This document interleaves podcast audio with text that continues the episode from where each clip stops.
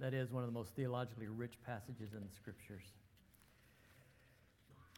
Let's begin in prayer together.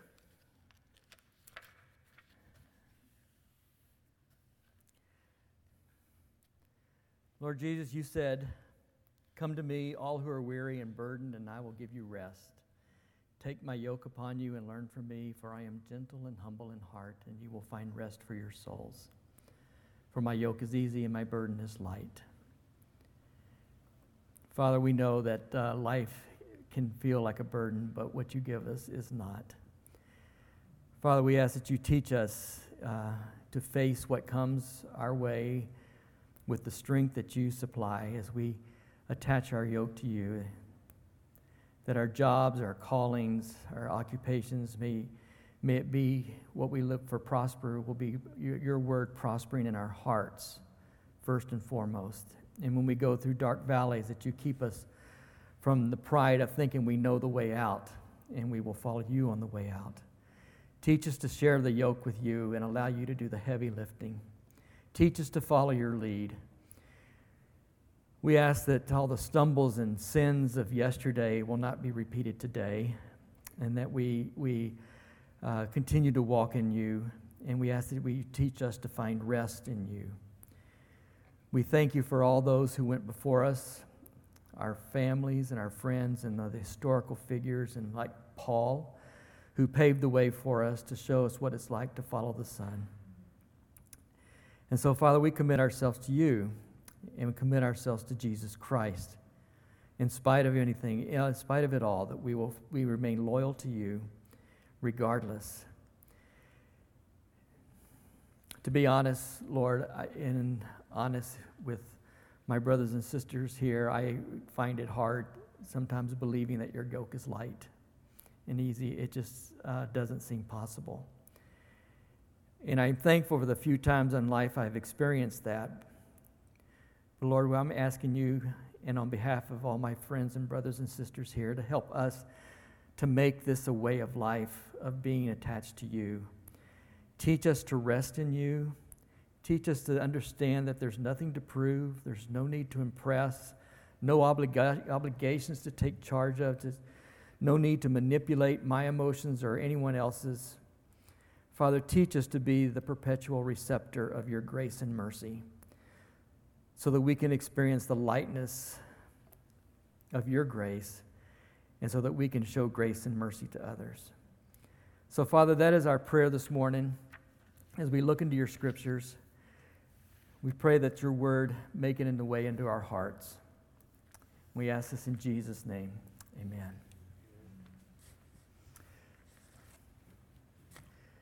It's good to see everyone here. And Dylan, I have to tell you, it's so good to see you in front. And thank you for being here. And uh, see you walk in, it's like, oh, it just really touched my heart. It's good to see you, man. Yeah, thanks. Uh, I got brought a picture with me this morning since I turned this on. Uh, this is a picture of uh, the Great Pyramid in Cholula. It's about five miles from where we used to live in Puebla. And uh, it's not as high as the pyramids in, in, uh, in Egypt, but by volume, it's the largest pyramid in the world. It's huge. And uh, it was uh, built in, in honor of the, the local god and also uh, Quetzalcoatl, and then there, there's the god of the rain. It was built in, in, uh, in, in honor of her, to worship her. And you'll notice that there's a, a, um, a church on top of it. Most of us know the stories of the conquistadors of Spain who came over to the Americas in the Western Hemisphere, and, uh, and especially Hernan Cortez. And uh, Hernan Cortez got his way and worked his way into the indigenous peoples in their, into their lives uh, with the help of his translator and probable lover, Malinche. And until uh, eventually he ended up going to war with these ind- indigenous tribes and conquering them thanks to the help of some superior weapons, horses, and smallpox. Uh, he was able to conquer the, the people. And uh, their motivation was probably more greed than anything else, although they also had the blessing of the Pope. And the Pope said that, he would, uh, that it was okay to kill somebody then if rather than let them live on in, in paganism and worshiping these false gods. And so you, they, they come in there and they built this, uh, the, the pyramid was this, uh, this, this ritual place, this place of sacred uh, religion where they worship these gods. And frankly, they're all over that part of the country. Uh, Cholula is a small town, and uh, it's, it's called the town of 365 churches, one church for every day. And that's a bit of an exaggeration, I have to say. Uh, and depending on which guide you get, will explain why that is. But the basic reason why there's so many churches in this town is every time there was a, a sacred ritual spot for a god uh, of the Indians or the indigenous people, well, they would build a church on top of it, just as a symbol of conquering. Um, that's, uh, that they had victory over the principalities and the powers of the day. I don't think that's what Paul had in mind when he talked about having victory over the principalities and powers. And I'm almost certain that's not what Jesus had in mind when he talked about having victory over principalities and powers. But Paul did talk about that. And in, uh, just like the, the Olmecs, the Toltecs, the Aztecs, the, the, the Tlapanecos, and all the other tribes there, they had this pantheon of gods for everything for rain, for harvest, for love, for war, uh, just about everything you can imagine. Well, so did the ancient world of the Greeks and the Romans. They also had gods for everything. And in that time, uh, you, humans weren't blamed for bad things. The real culprits were the gods. And uh, so if things were happening bad to you, it's because one of the gods had it out for you. And uh, they wanted to punish you, or they just wanted to mess with you, or whatever. Uh, if you were going to war, you wanted to try to make sure you pleased the, guard, the god Mars. Or if you were in love, you might need some help from Aphrodite to help you with your, your love life. And if something was going wrong, it was because some, some demon, some god was just around the corner wanting to mess you up. And so you've got a population basically living in paranoia and uncertainty and fear, not knowing what all this is all about. And Paul talks about this in the principalities and the powers. Now we look at that and we go, how primitive, how silly is that, you know? But in our world, we talk about forces too. We talk about things that we can't explain. And uh, we talk about the forces that keep us from doing things. And you'll hear politicians and billionaires who have the answer for everything. They will, they will make the decisions and they will solve all the problems. And when they fail, they don't take the blame for it. They'll take the credit if it goes well, but they won't take the blame for it if it doesn't go well. And they'll blame it on the forces. Well, it was the, you know, the natural disasters. It was the earthquake. It was the flood. It was the, it was the snowstorm in upper New York, or whatever it is. Or it, it was uh, because of the wars, or because of, of economic factors, economic policies. And so we have these forces that we can't see. And they, those are the things that mess us up. If it wasn't for that, and really, if it wasn't for that, we would have low gas prices. If it wasn't for the forces, you know, if it wasn't for the forces, we would, you know, the world can grow enough food to feed the entire planet.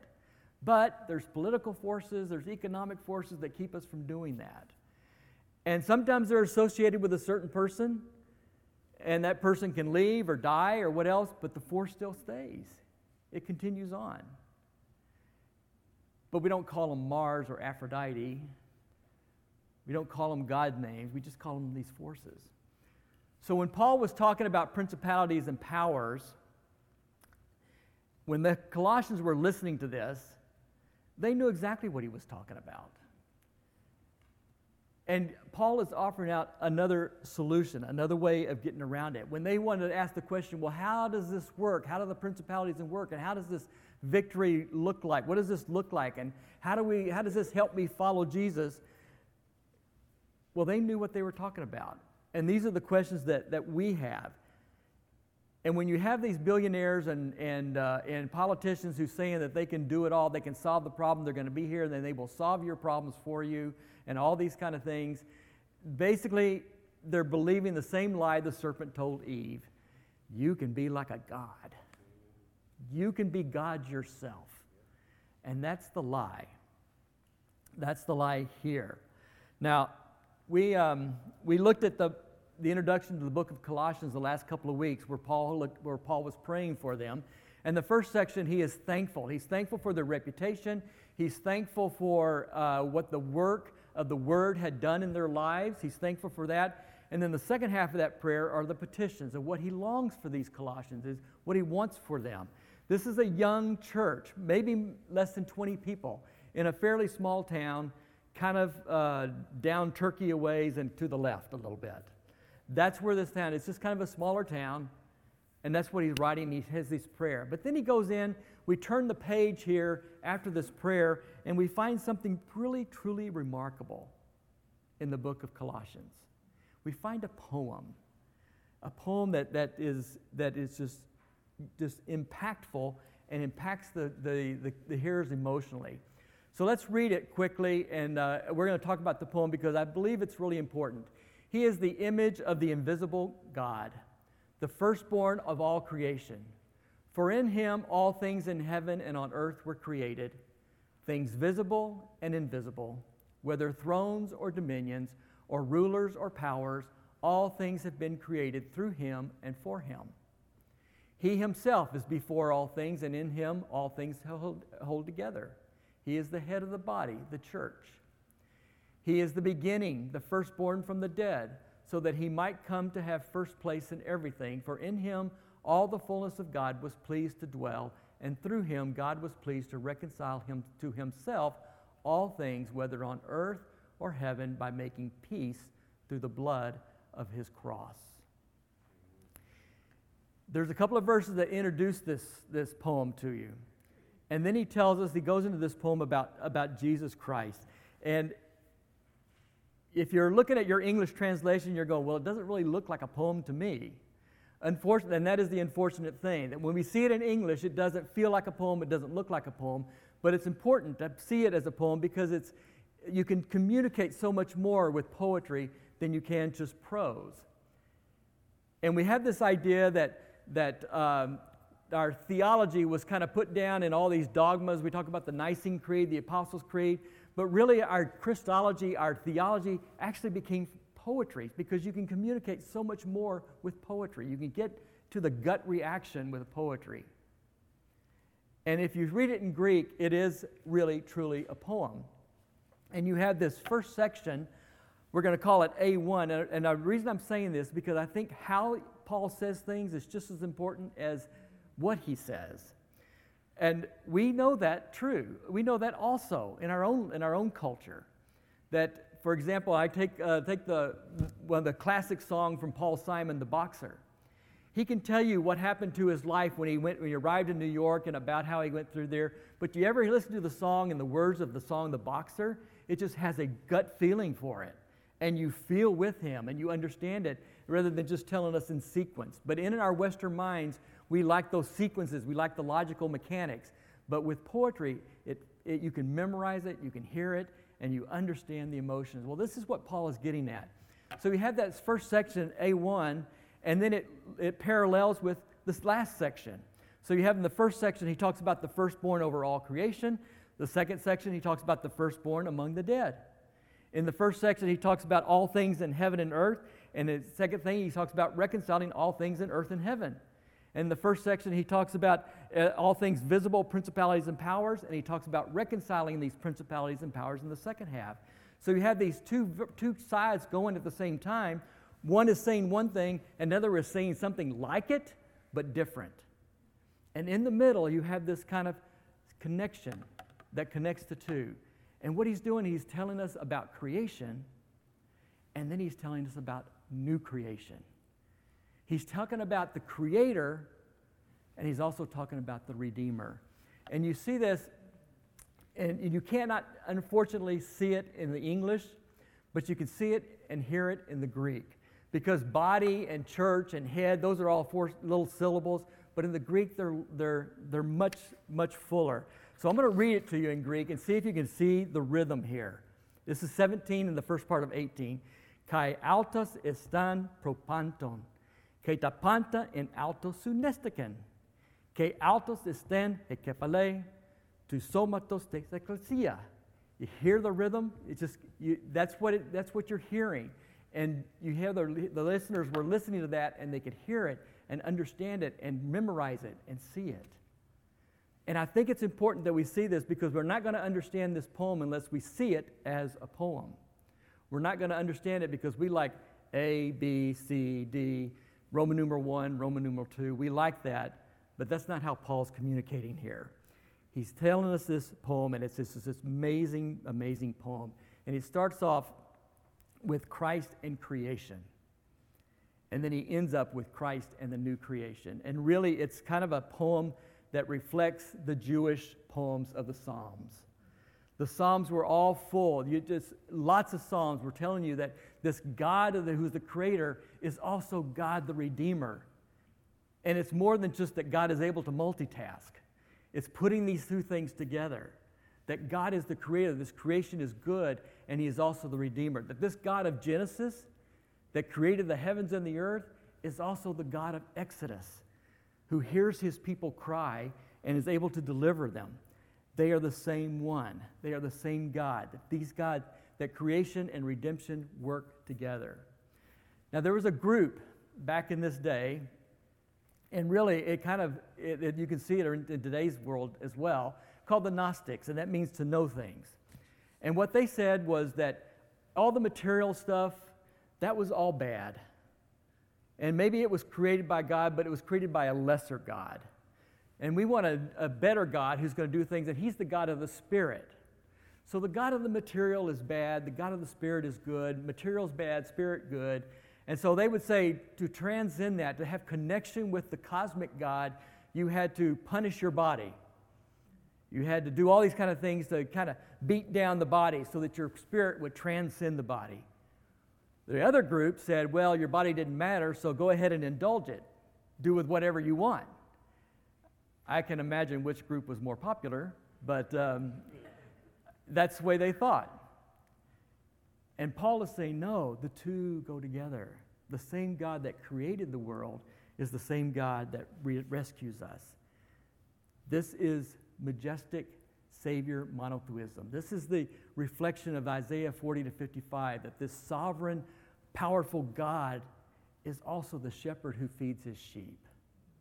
They're the same person, the same thing. This is not just uh, the God that, that where universe and God are the same thing. This is God who has a, is a person who deals with us in creation, who saves us within creation, that He does things, He changes things. He's not just the universe as it is.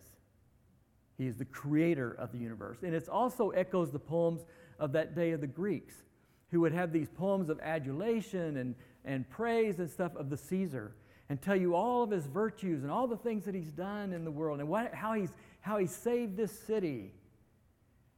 And Paul is saying, yeah, Jesus is even above that. He's even above the Caesar. No wonder he was in prison. He is over that. He is higher than Caesar. And what he has made, he is going to remake. This is the beginning of Christian theology. And I find this incredibly important that, it begin, that Christian theology begins as a song, begins as a poem, begins as worship and praise and adulation. That this is where theology comes out of. It wasn't until like the fourth century that we started putting it down in, in, in documents. It all came from here. Oh, sorry. I got carried away.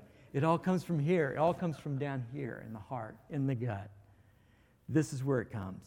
And he says he is the firstborn of creation. What that means is that he is prior to creation. He's not talking about cre- chronology here. He's talking about status. The firstborn of the status. He is first above creation. In the same way that Solomon was talking about the, was spoken of as the firstborn of David. Chronologically, he was not the firstborn of David, but according to his status as king, he was the firstborn. That's the idea here, that he is above, above creation, that he is the visible manifestation of the invisible God. If we want to know what God looks like, we look at Jesus. That's the first place we go. Don't try to find a verse that maybe will fit your preconceived idea.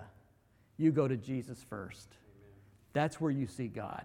He is the visible manifestation of the invisible God and He is the creator of all things. This is just echoing what John said in chapter 1. In the beginning was the Word. The Word was with God. The Word was God. All things were created through Him. He is the creator of all things. And I love Paul's use of the prepositions here. It was in Him, through Him, and for Him. In other words, this Jesus, He is the the, the first cause, the primary cause of everything. He is the instrumental cause that keeps it going, and He's the final cause because of His pleasure, His love. He did this out of love. All of, rea- all of reality, in other words, is in Jesus Christ. He is the sphere of reality. And so we have these good creator of God and the good creation. And we have two, two groups of people here that sometimes look at the world and they say, yeah, the world is great, it's good, few glitches, but basically it's all great.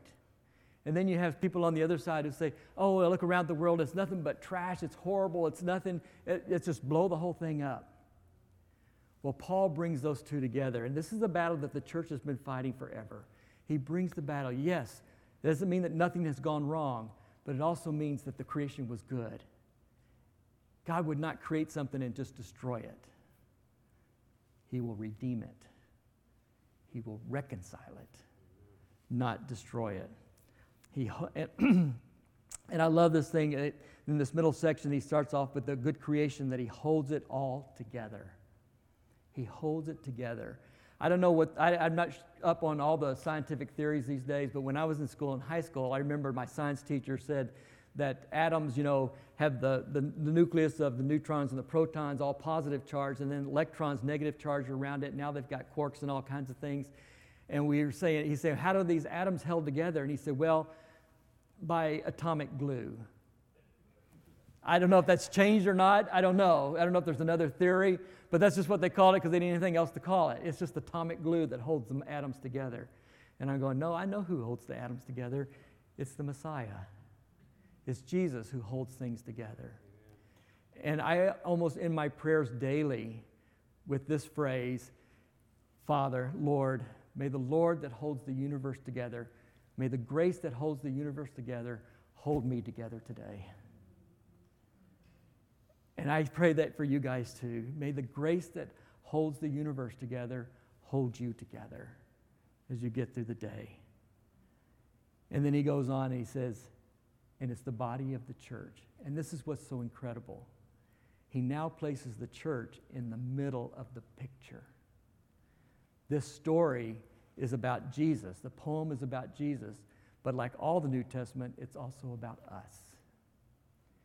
And we are now his representatives. And so he is making this transition from God of the creation to now God the Redeemer, the new creation. And the church is in the center of this picture. He puts it in the middle. His story is now our story. One of my favorite stories about D.L. Moody, back in 1893, there was this parliament of religions in Chicago. And they were bringing all these people from all these representatives from all these different religions all around the world together in Chicago. And the idea was they were going to discuss and bring out and look at the best and, uh, principles of all these religions. And they kind of had this, this vision of putting together this new religion that would be the best of all of them. And D.L. Moody decided he was going to have a campaign during this time of the Parliament of Religions. So he rented theaters, he rented a circus tent when there weren't any when they were not showing any shows, and churches. And all of his friends said, "Yeah, you need to get up there and really condemn this Parliament of Religions." You need to point it out and talk about and tell them how wrong this is, that this is demonic. And he said, No, I'm not going to do that. My desire is to communicate Jesus in such a way so that no man could resist him, to make him so attractive that no one can resist him. And I love that. I think that's what Paul is calling us to do in this paragraph with as the church, that we are to reflect him in such a way that no one can resist him. That the best critique of the bad is the practice of the better. And I think that's where we need to be as a church in our culture today to present him so that no one can resist him. He comes at the end of the, of the poem, and have, we have his purpose and objectives that all things are going to be held together and he's going to remake it, recreate it. And he says the fullness of the God is present in him. We cannot extract Jesus from the Trinity. What he is saying is that Jesus is the personal, historical statement of the transcendent cosmic God. He is the historical, personal statement of the God that we can't see. And we often have this, this template in our head of what that looks like, of what God, the incarnation, looks like. How does God become man and all this? And we kind of have maybe some, some ideas and theor- theories in our head. But it doesn't make any difference unless it gets you here, unless you experience it. Because if you don't, it's just mouths, it's just dogma, it's just cliches that you're willing to say. We have to experience it. If we don't help people experience it, then we're just going to be creating a lot of ex believers than we are believers. How do we experience it? Let me give you two ways.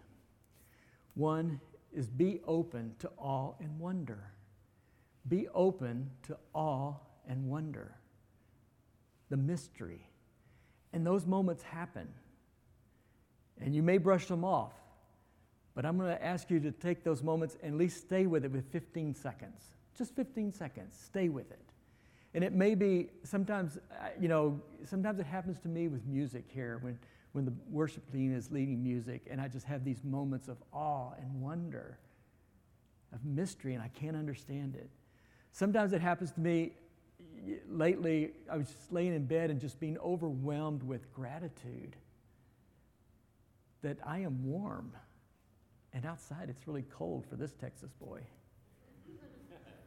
and you just become overwhelmed with gratitude. Sometimes it's that. Sometimes it's seeing kindness in people whatever it is, hold on to it for that mystery for at least 15 seconds so it gets into your head. Be open to the mystery. Fundamentalists have a hard time with mystery. Fundamentalists like things black and white, and they like things they can control. Well, you can't control a mystery, and you can't control God. And He may break in at the most weirdest times but let it, stay with it for just a few seconds, and you'll keep going back to it. The other way, I'm sorry to say, is suffering. I don't believe God is causing suffering. He doesn't do that. He's good. But nothing breaks through that I'm in control feeling more than suffering, unfortunately.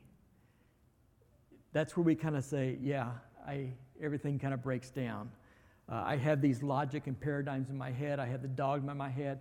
I believe in God the Father Almighty, maker of heaven and earth, and Jesus Christ, his only begotten Son, who was born of the Virgin Mary, you know, except, suffered under Pontius Pilate. I can say all those things, but somehow, when it comes to the point where I say, I can't make it through the day, this makes no sense to me. Why is this happening? That's when we are open to the mystery. That's when we lose control.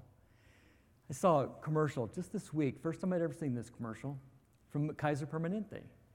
And uh, it was actually a great commercial where they had these people come in there and they said, I didn't choose to be lactose intolerant. I didn't choose to get cancer. I didn't choose to have a heart attack. I didn't choose to be gluten intolerant or have diabetes. And that point was then you can choose your doctor. That's what their point was. But I was listening to it going, they hit it. They hit it on the head. I didn't choose this. I didn't choose to lose a baby. But it happened. I can choose my Savior. I can choose my God. And that's the big difference. That's how we can get experience the mystery of God in his fullness being manifested in Jesus Christ. I can choose him. I didn't choose this. Sue did not choose to break her leg, but we can choose the Savior. We can choose him. And he says, he is going to reconcile everything to himself. All those principalities and powers, he's not going to conquer them, he's not going to destroy them, he reconciles them. That means he created principalities and power, but we all know about the fall. And yes, it's unleashed disasters on our planet, on our, peer, our individuals. But God is going to reconcile them and bring them together. And it all centers, he says, on the cross, the blood of the cross. That is the visible symbol of what God is doing all the time. What is going on inside of God all the time, we see it in the cross. This ongoing love and sacrifice and giving is going on all the time, and we see it in the symbol of the cross. Who would opt out of this kind of love? Who would opt out of this? If this is what God is doing all the time, that He is in solidarity with our suffering, that He is not distant from what we're feeling, that this reconciliation that He's talking about does not take place in the stratosphere somewhere, it takes place in real life. In real life. We live it out. It's not just in theory. It's not just some legal transaction that, yeah, we're good to go. It is something that is lived out. That He is showing mercy on us. And here's the thing here's the thing with all this that God cannot not see His Son in us. He is the body, we, he, we are the body, He is the head of the body. He is our brother. He cannot not see his son in us. We are bone of his bone, we are flesh of his flesh, and that's what he sees. When we are standing under the waterfall of mercy, it allows us to show mercy to others. That's how it works. The cross shows the love of the Creator God, that He will do what is needed to reconcile all things to himself. He will do whatever he's needed. And the whole point of this is that Jesus, in Jesus, you have it all. In Jesus, you have it all. That's where you find it. In Jesus, you have it all, from start to finish. What I love about this is this is just six verses. And six times he repeats all, the word all all, all, all. That means this goes further than our any empire, any nation, any culture, any language, any ethnicity. It covers it all. And would we want a God any smaller than that? No. It has to be a God that transcends it all.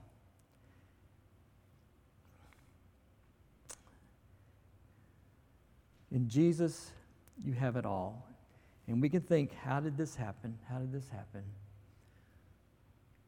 Well, it all goes back to Genesis, when the culmination of the creation was to create human beings, to be his image and govern the world as he would do it.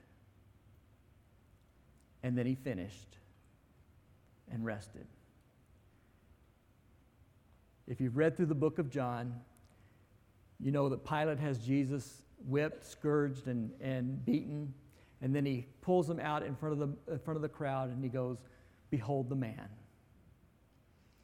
And if you were listening to John like a first reader, and rather than reading it like a first person, like you're hearing it read, which is how these things were done, you, most people didn't read, they listened. And if you were listening to John carefully, you would know that John is repeating Genesis. This is the man. This is the one who did what was supposed to do. This is the true human being right here. God fully in him. The one who sacrifices it all to love us. And we get to sit under the waterfall of mercy forever. We get to choose Him. In Him, the fullness dwells. And because of that, the fullness not only dwells with us, it also dwells in us. In Jesus, we have it all. He reflects the living Creator, who is also the loving Redeemer, the loving Rescuer. And we get to celebrate that this morning with communion, where we will symbolically take Jesus into ourselves, where he will dwell not just among us, not just in our midst, but in us. And we will represent that and do that this morning with the symbols of communion.